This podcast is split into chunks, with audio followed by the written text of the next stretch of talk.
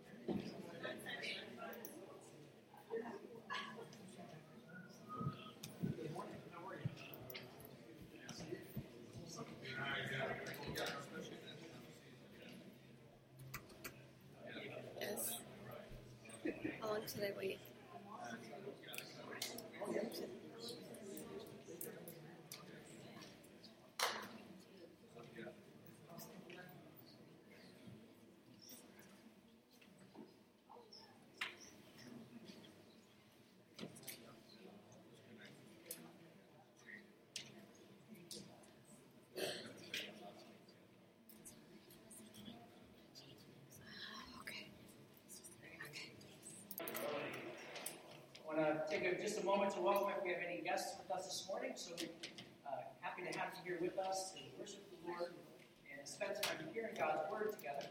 And I want, especially if you're watching online, we want to make sure we greet you this morning. That we often have uh, people from Arizona and Jamaica and even Worcester that are watching us in different places. So I want to welcome you this morning as well. If you are a guest with us this morning, I just want to let you know that in, in your pew in front of you, we call connection card. If you've never filled one of these out, take a few moments to fill that out for us, and that will just be able to better serve you. And on the back, you'll also notice prayer requests. We want to make sure that you're putting in your prayer requests so that we can be praying. We pray every Thursday night for the needs of our church. Of course, we have a moment uh, where we're praying for you here uh, on, on these Sunday mornings, where we can pray directly with you. But there's something that's continuing you'd like us to pray for you. Make sure you write that prayer request on the back and drop it in the offering box right in the, in the center aisle here on the way out. And uh, we want to be able to pray with you and believe with you for that. Now, this morning I want to, first of all, say a thank you to all of those who have served in our forces, our veterans. And, uh, you know, we owe a, debt, a great debt of gratitude for you. We want to thank you for your service this morning. Do we have any veterans this morning? If you're a veteran this morning, could you please stand so we can honor you today? Anyone else? Let's, honor them.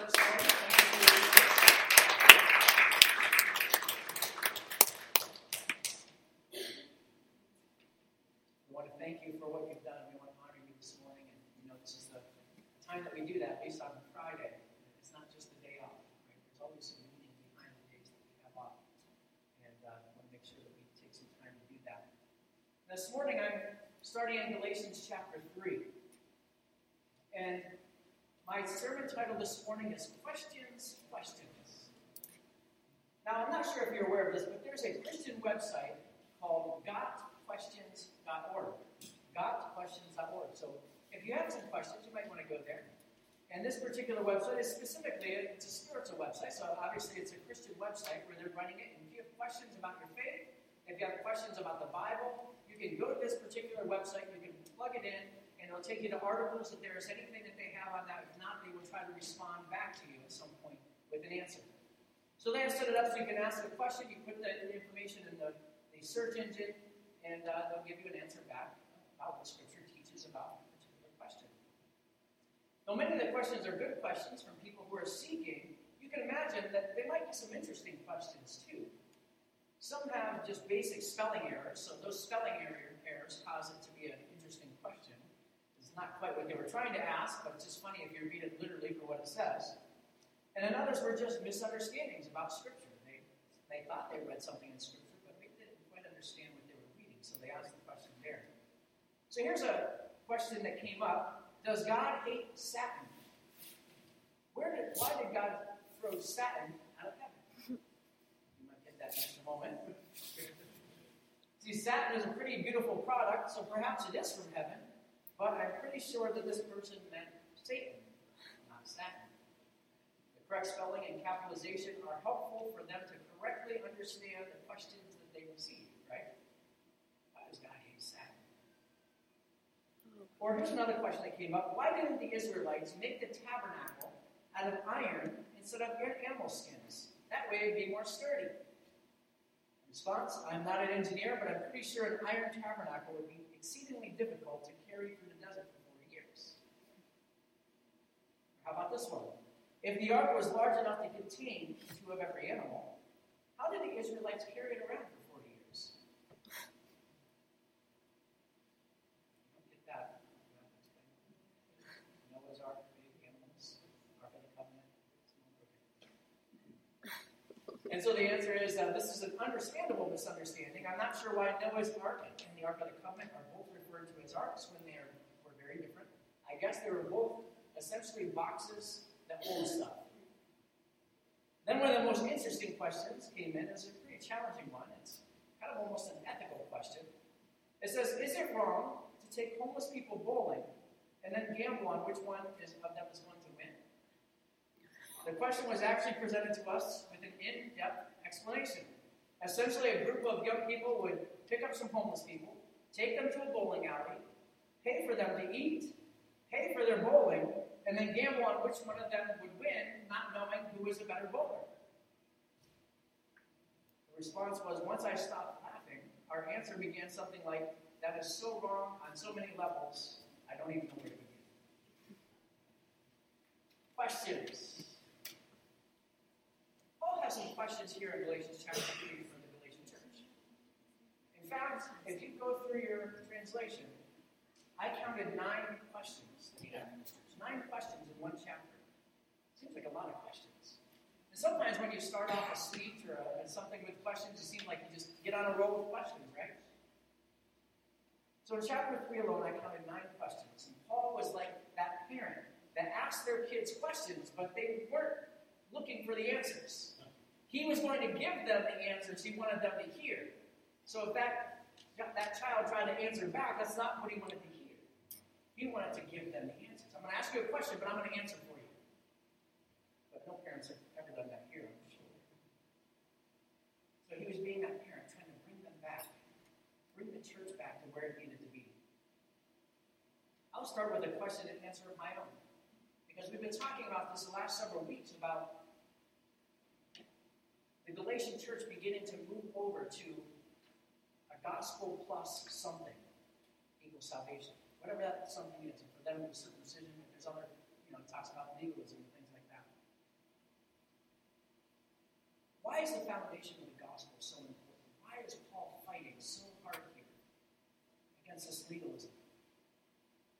Why? Because if you can earn your salvation, if it's a gospel plus something else, then there is no need for Jesus. There's no need for a Savior because you can just save yourself. Just do the right things and you're going to be saved. And if you can save yourself, then there's definitely no need for the Holy Spirit. Why would you need the Holy Spirit if you can save yourself? Why do you need the power of the Holy Spirit? Why do you need any kind of help at all? Why? Because you can save yourself and you can help yourself. See, getting the gospel right is foundational. This is important. And allowing God's Holy Spirit to work as our advocate, to work as our helper, is what gives us the ability to get past our own limitations and rely on the power and work of the Holy Spirit in and through us. As Paul speaks to the Galatian church, he is also speaking to us. So let's hear what he's saying to us this morning. Galatians chapter 3, verses 1 through 4. Oh, foolish Galatians! Who cast an evil spell on you? For the meaning of Jesus' Jesus Christ's death was made as clear to you as if you had seen the picture of his death on the cross. Let me ask you this one question. He goes on to ask many other questions, but we'll just start. Let me ask you this one. He's a typical pastor. First ending, second ending, third ending. So let me ask you this one question. Did you read the Holy did you receive the Holy Spirit by obeying the law of Moses? Of course not. You received the Spirit because you believed the message you heard about Christ. Verse 3. How foolish can you be? After starting your new lives in the Spirit, why are you now trying to become perfect by your own human effort? Have you experienced so much for nothing? Surely it was not in vain, was it? See, the church started as a work of the Spirit, like many churches do. The book of Acts records two separate occasions that Paul goes to Galatia.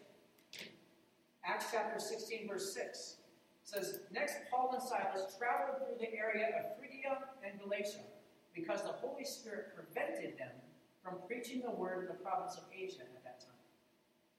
Notice that the Spirit led Paul away from Asia and instead to Phrygia and Galatia. See, Paul was led by the Spirit to get this church going, to start this church, and to help these people grow in their faith.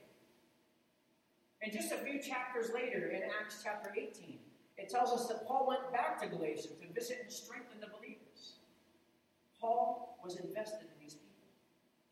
The establishment of this church was led by the Holy Spirit. His heart was that these people would grow. They would grow in their faith. They wouldn't keep taking steps back, but they would continue to hold their ground and move forward. And I think that's the hope of any pastor, right? right? That he wants his people to be able to hold their ground, to not fall back on the ways that they used to live, to not fall back on a gospel plus something else. Why? Because that's just limiting you. That's limiting all that God can do for you. And so he went back to encourage the believers once again. And we see the same pattern in church plants today, you know, churches that are being planted. Someone has a vision to start a church. They begin small and they have a vision to reach their community. Then that small group becomes a little larger and they start thinking of buying or possibly building or renting space. And this is the church, this is how this church and every church started at some point. How they began. There was, there was excitement. It was spirit led. They were ready to change the world. The flame is burning bright. It is a light in the darkness.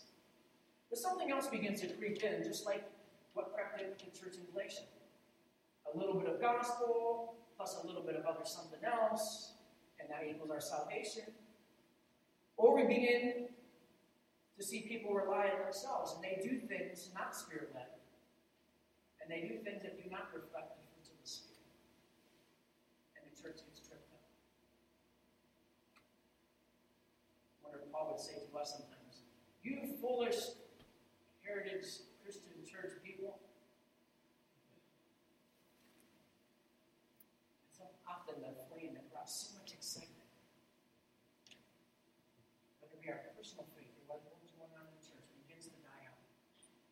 that flame getting smaller and smaller and smaller. You see, if you're not careful, what has started in the Spirit, what began as a work of the Holy Spirit, ends as a work of the flesh. What began as a work of the Spirit ends as a work of the flesh. This is what causes Paul to ask Did you receive the Holy Spirit by obeying the law of Moses? Of course not. Why are you trying to become perfect through your own human effort? This is impossible. See, human effort is never going to get us there. And these two questions sparked a few questions of my own. Here's the first question If you do not receive the Holy Spirit by keeping the law of Moses, then how do you receive the Holy Spirit? So if you don't receive it by keeping the law of Moses, how do you receive the Holy Spirit? And the second question Why, oh, why would we try? And I wasn't trying to rhyme, but there it is. Why, oh, why would we try, like the Galatian church did, to do things in our own limited strength when we have the unlimited power of the Holy Spirit? that can work through us? Why do we fall back to that? Why do we continue to do things on our own? Why? oh, why do we try? So, how do you receive the Holy Spirit? First things first. It's something you've heard me say many times. I'm going to say it again. When you, you receive the Holy Spirit, when you ask Jesus Christ in your heart, you cannot say that Jesus Christ is Lord but by the Holy Spirit. He's a part of your life. That's not the question for me. And this is our first encounter with the Holy Spirit. But in Acts, we also see a Holy Spirit that showed up in a very tangible way, in a way that people could hear, in a way that people could see, in a way people could feel. See, the people felt this mighty wind, this strong windstorm. They saw this flames like tons of fire over people's heads and they heard speaking in tongues. So, of course, the classic go to for this in Pentecost is Acts chapter 2. And why do we go right to Acts chapter 2? Because Jesus made a promise before he left this earth. And he promised that he was going to send his Holy Spirit. And this is the first time that we see the fulfillment of that promise before Jesus left. You might remember we studied and we talked about this. He said, Wait here. Don't go anywhere. Wait here until I send my spirit upon you. So it only makes sense to go here first. Acts chapter 2, 1 through 4. It says, On the day of Pentecost, all the believers were meeting together in one place. Suddenly, there was a sound from heaven like the roaring of a mighty windstorm Think about the windstorms sometimes like. Yesterday morning, there was kicking like a mighty roaring of a mighty windstorm, and it filled the house where they were sitting. Then what looked like flames or tongues of fire appeared and settled on each of them. And everyone present was filled with the Holy Spirit and began speaking in other languages as the Spirit gave them this ability. Now, I'm not trying to make a formula like if you do A plus B equals C. But there are some things that you noticed were happening here when the Holy Spirit fell upon them. The first thing they were doing is they were meeting together. They were meeting together. This is why it's important that we meet together in community. You see, when we come together, when we sing together, when we pray together, when we have communion together, when we hear God's word together, this is often where God shows up. Because we've taken a step of faith, like I said this morning about coming up for prayer, we took a step of faith to gather with other people to believe that God is going to do something that we're going to encounter God's presence and spirit. God shows up when his people gather together. And then what else did we see here? What did it look sound like? Verse 8 Flames and tons of fire. They began to speak in other languages as the Holy Spirit gave them that ability. And we see something similar in Acts chapter 10 with a man named Cornelius. You might remember the story where, where Peter was really called to go to see Cornelius. Acts chapter 10, verses 44 through 46 says, Even as Peter was saying these things, the Holy Spirit fell upon all who were listening to the message. The Jewish believers who came with Peter were amazed that the gift of the Holy Spirit had been poured upon Gentiles too. For they heard them speaking in other tongues and praising God. How did they know? What was the marker? They heard them speaking in tongues and praying to God, praising God. So here again, we have the same pattern in a sense. They were together. They were together for a purpose. They listened to Peter's word. They listened to what Peter was preaching about the gospel. They met together for a purpose to hear the word of the Lord. They gathered the family. Everybody came to hear from Peter. The Holy Spirit was poured out on them. And how did they know that? They heard them speaking in other tongues and praising God. So two things are common in both instances. People were gathered together, the King James Version uses the word in one accord, in unity, you could say. They were gathered together for a specific purpose, one purpose. And they were filled, number two, they were filled with the Holy Spirit, and they were speaking in other tongues. So if we do not receive the Holy Spirit by keeping the law of Moses, then how do we receive the Holy Spirit? One thing we see here as a pattern, again, that meeting together is important. When we meet together in worship, God can speak to us in ways that we do not always hear when we're on our own. And tied to that, but not explicitly stated here in this passage, is that those that met, they had a desire for the Holy Spirit. See, they were not gathered together to knit ugly Christmas sweaters. They were gathered together for a reason. They were gathered together because Jesus gave them a promise of what was about to happen and what was going to happen. They didn't know when, they didn't know how. They didn't know what it was going to look like. They had no pattern to draw from. They had no idea what was about to hit them here in this moment. But they were gathered together because they believed the promise. They believed the promise that Jesus gave to them. And that they should wait, just as we had spoken before, they should wait until Jesus sends his Holy Spirit upon them. And if they didn't believe that, there was no reason to meet. What's the point of meeting together? They met in one accord because they were together, seeking after the promise, waiting for the promise. They were willing participants. They were not seeking, they were seeking participants. This wasn't something forced upon them. They came together in one accord. They came together because they wanted to be together. And they were being obedient to Jesus' command to, to sit and wait for the Holy Spirit to come upon them. And they also spoke in other tongues. Now, to be fair, throughout Scripture, not every Scripture passage that talks about the filling of the Holy Spirit has a language that they spoke in other languages or spoke in tongues. Not every instance, when you read the Bible, includes those particular words. But we cannot just ignore the passages that do. Speaking in tongues was not the ultimate thing, but neither was it not. It seemed to be a sign of the filling of the Holy Spirit. That's how they knew that they were filled with the Spirit. 1 Corinthians 13 1 says, If I could speak all the languages of the earth and of angels, but didn't love others, I would be a noisy dog or clanging cymbal. Many passages like this tell us tongues are important, they're not the ultimate.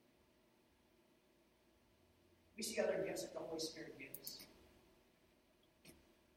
But one thing I think we can sometimes throw, throw out everything because there's been some negative things that happened with tongues. See, speaking in tongues is a good thing, but it's not the ultimate thing. We don't make tongues an idol we worship one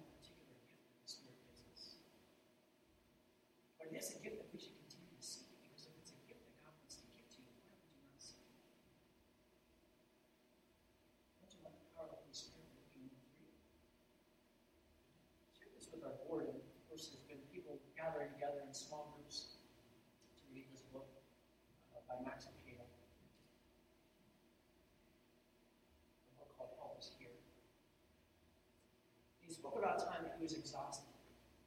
He's feeling worn out. Almost as if he couldn't go on. I heard this on a podcast. I heard him tell the story. And there was a moment he continued to seek the Lord and he could not continue the way he was. He knew something had to change. And in one of those moments, he began praying in tongues.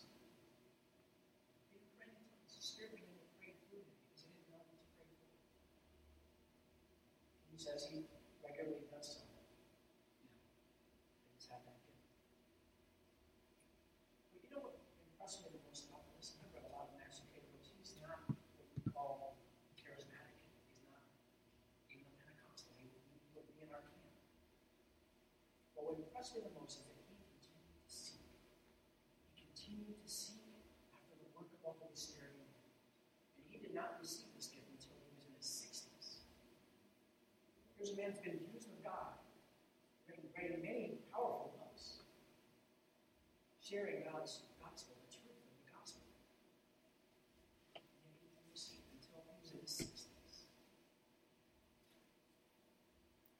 And he continued to seek and ask God for all that he has. And I've come to that point. I came to that point in my life. I said, Lord, I don't know. I don't understand this tongues thing. I don't understand how it's supposed to happen. I want everything you have. I want all that you have. I don't want to be shortchanged. Because I know that there's more. It's never too late. Keep on asking. Keep on seeking. Keep on knocking. Jesus declared in Matthew 7 7 that same thing. Keep on asking, and you will receive what you ask for.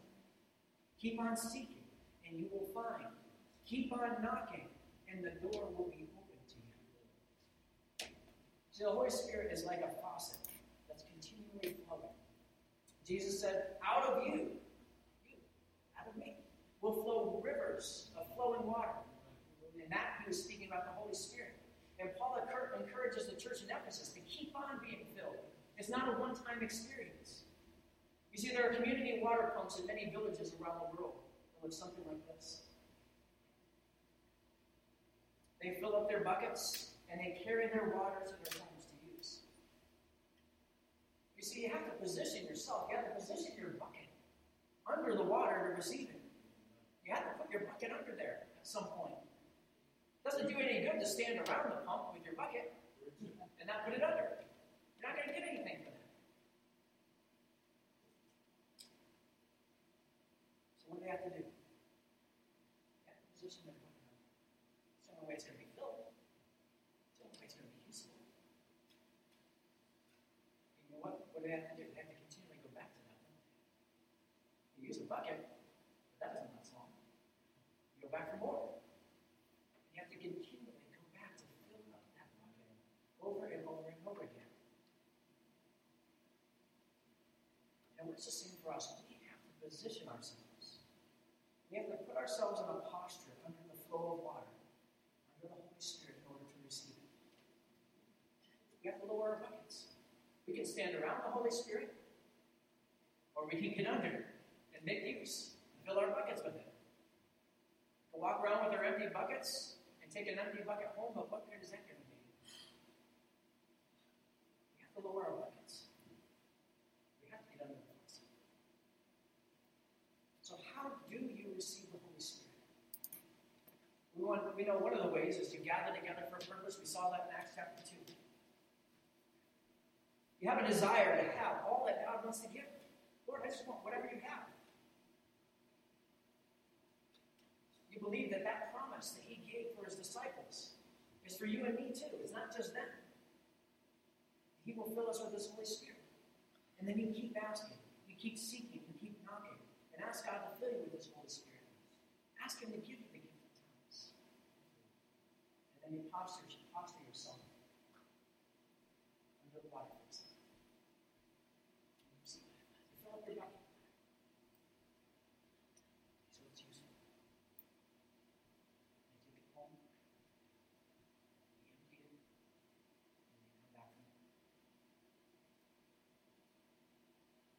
Why try? Galatians 3 3 says, How foolish can you be? Many of us even foolish. How foolish can you be? After starting your new lives in the Spirit, you're going so well, you are starting it in the Spirit. Why are you now trying to become perfect by your own human effort? Why are you trying to fix it yourself in your own strength? Why would we try, like the Galatian church did, to do things on our own? We have the power of the Holy Spirit available to us. Maybe the answer is the same reason we've been talking about the last couple of weeks. Maybe it's because we tend to go back to what we know. We tend to go back to what is comfortable. We tend to rely on ourselves. And once we've explored all the other options and failed, then, as a last resort, we'll come to God. Maybe I don't know about you, my tendency with fixing stuff or tools specifically is if I don't have the right tool for the job, I try to find something that might do the job rather than going out and buying So I tried my own strength to make it happen using the wrong tool for the job at hand. This makes the job a lot harder, if not impossible to do. A lot of frustration, a lot of sweat pouring down my face. But when you have the right tool, often it works very quickly with better results and a lot less effort. See, I can keep working on it with the wrong tool. I may get it done, but with much more effort Maybe that effort leads to burnout. Maybe that effort leads to being tired constantly. Maybe that effort leads to being more stressful than it needs to be because I'm trying to force something to work that doesn't work. You see, we have been given the right tool. We've been given the right tool in this life to defeat the enemy. We've been given the right tool to be able to stand strong in the midst of storms, to be able to stand strong in a culture that's going way different than what the scriptures teach.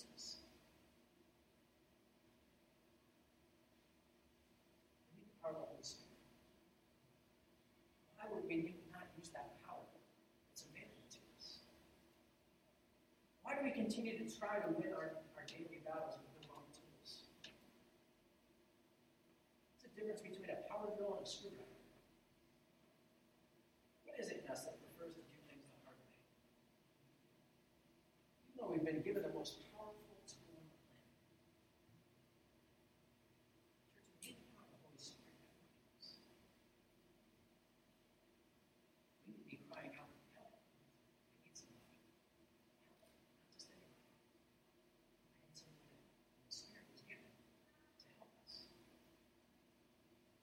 ever things are not going to get easier. We need the Holy Spirit. We need a helper. We need an advocate. In a world that's become almost impossible to discern the truth, we need something that will guide us into all truth. And luckily, the Word of God tells us who that someone is. It's the Holy Spirit. The Holy Spirit will guide us into all truth. In a world where we feel powerless,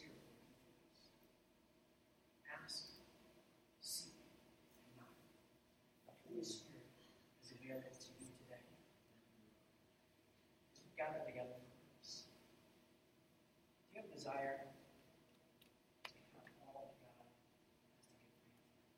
has to give for you.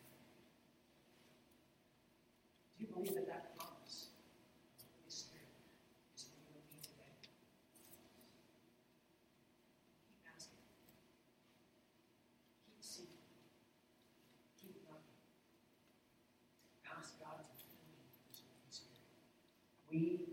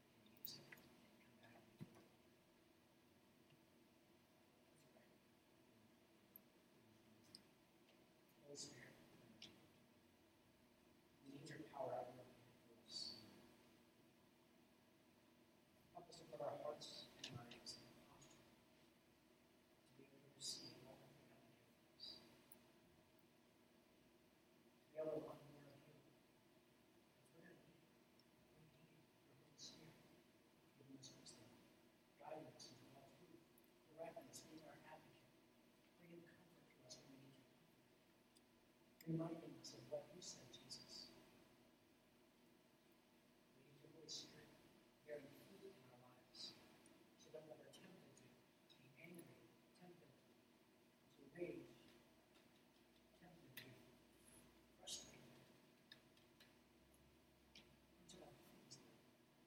Holy Spirit, pull that back and continue to grow different from our lives.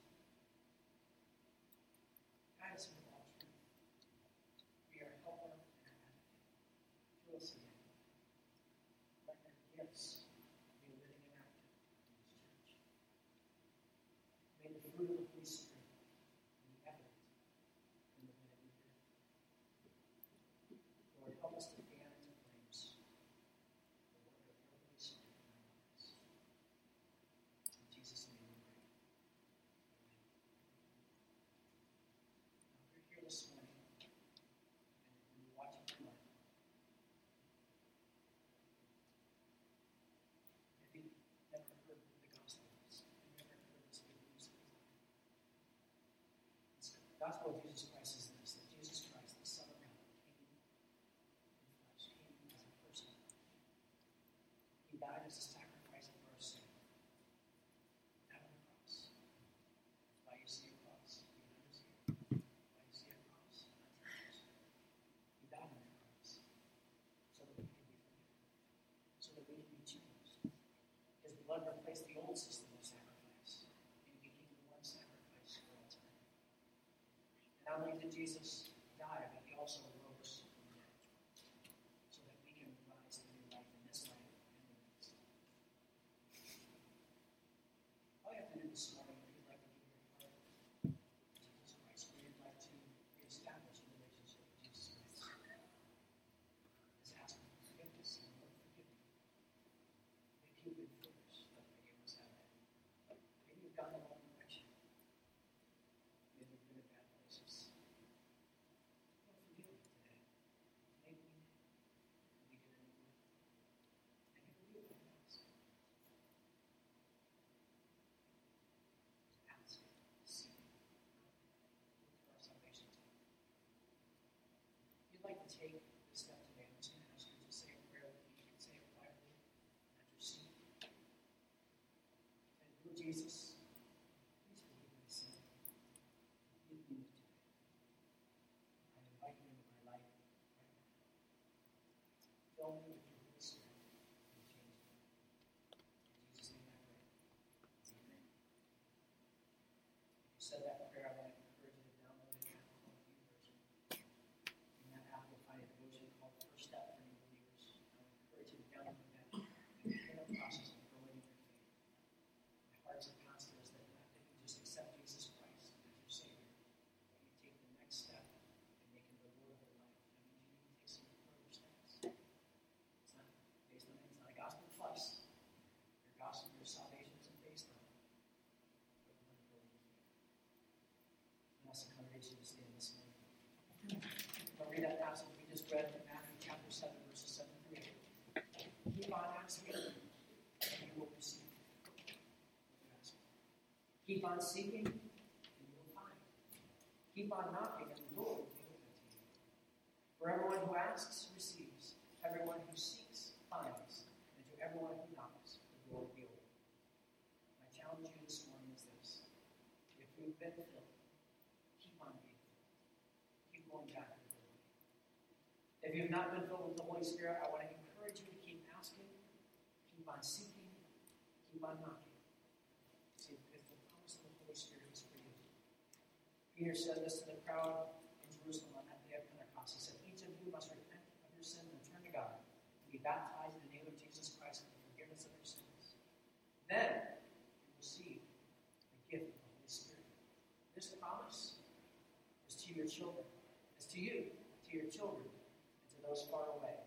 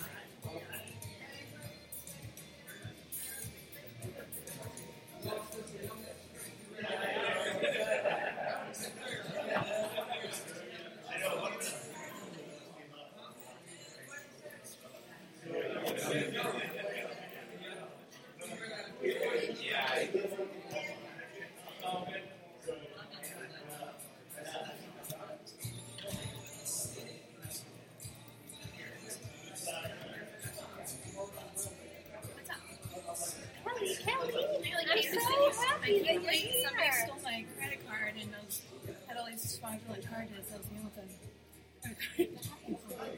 It's happened to me like four times. They're so good about it. Really? My bank card. Well, that's why I never use my bank card for anything. I use my credit card for everything. Oh, Yeah. poor thing. I was dealing with Where, that. where, where did they? They just Somebody from Chicago. Yeah. Somebody thousand something at Hyundai, and then, then when I called them, all these other cards declined. It's an um, like automotive thing. Like they were stealing credit cards, but they must have like some crappy card, and they somehow it's automotive. Unless they're trying to buy stuff to sell. I don't know. I don't know what they. This one was like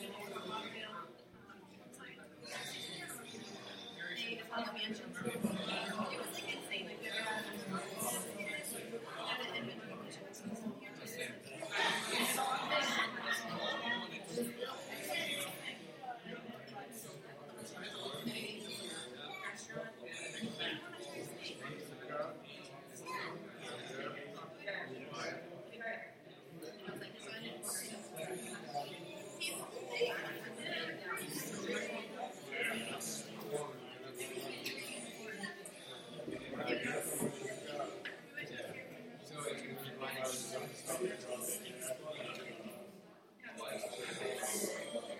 you.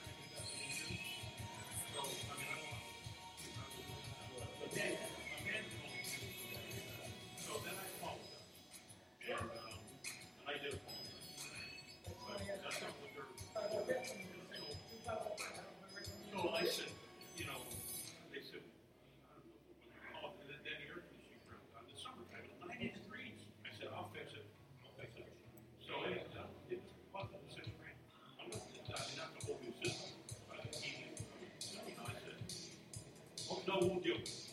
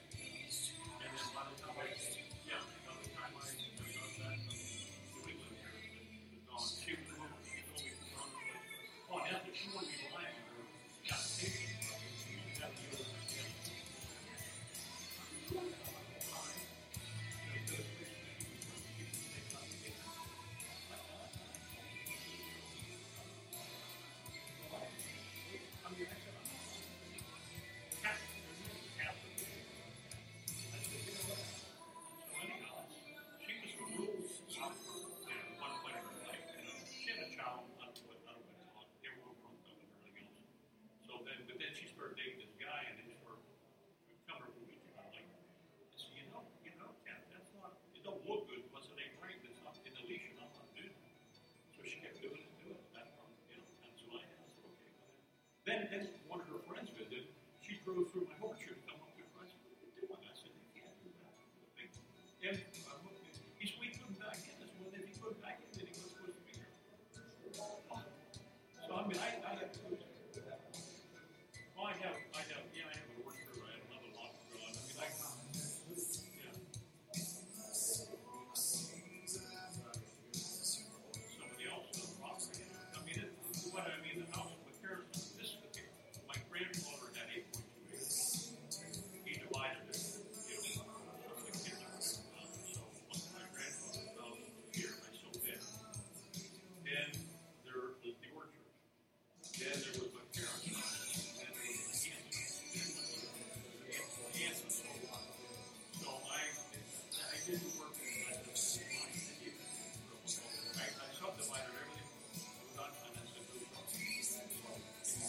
Peace.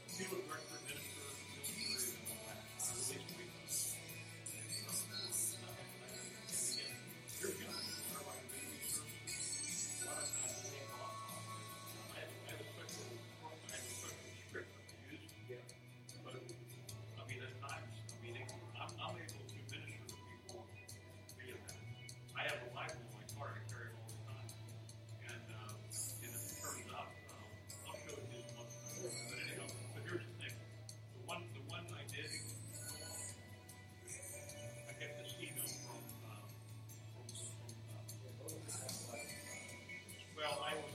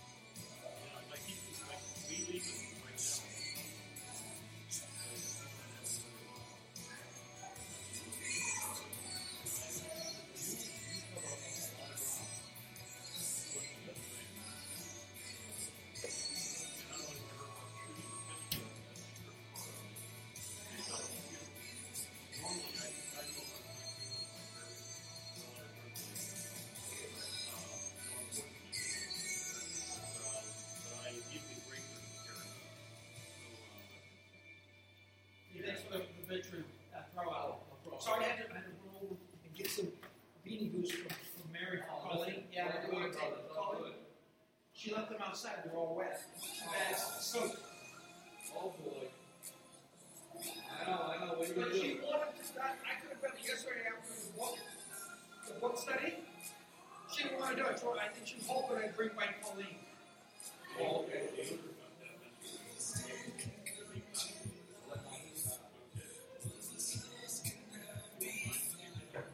Wait,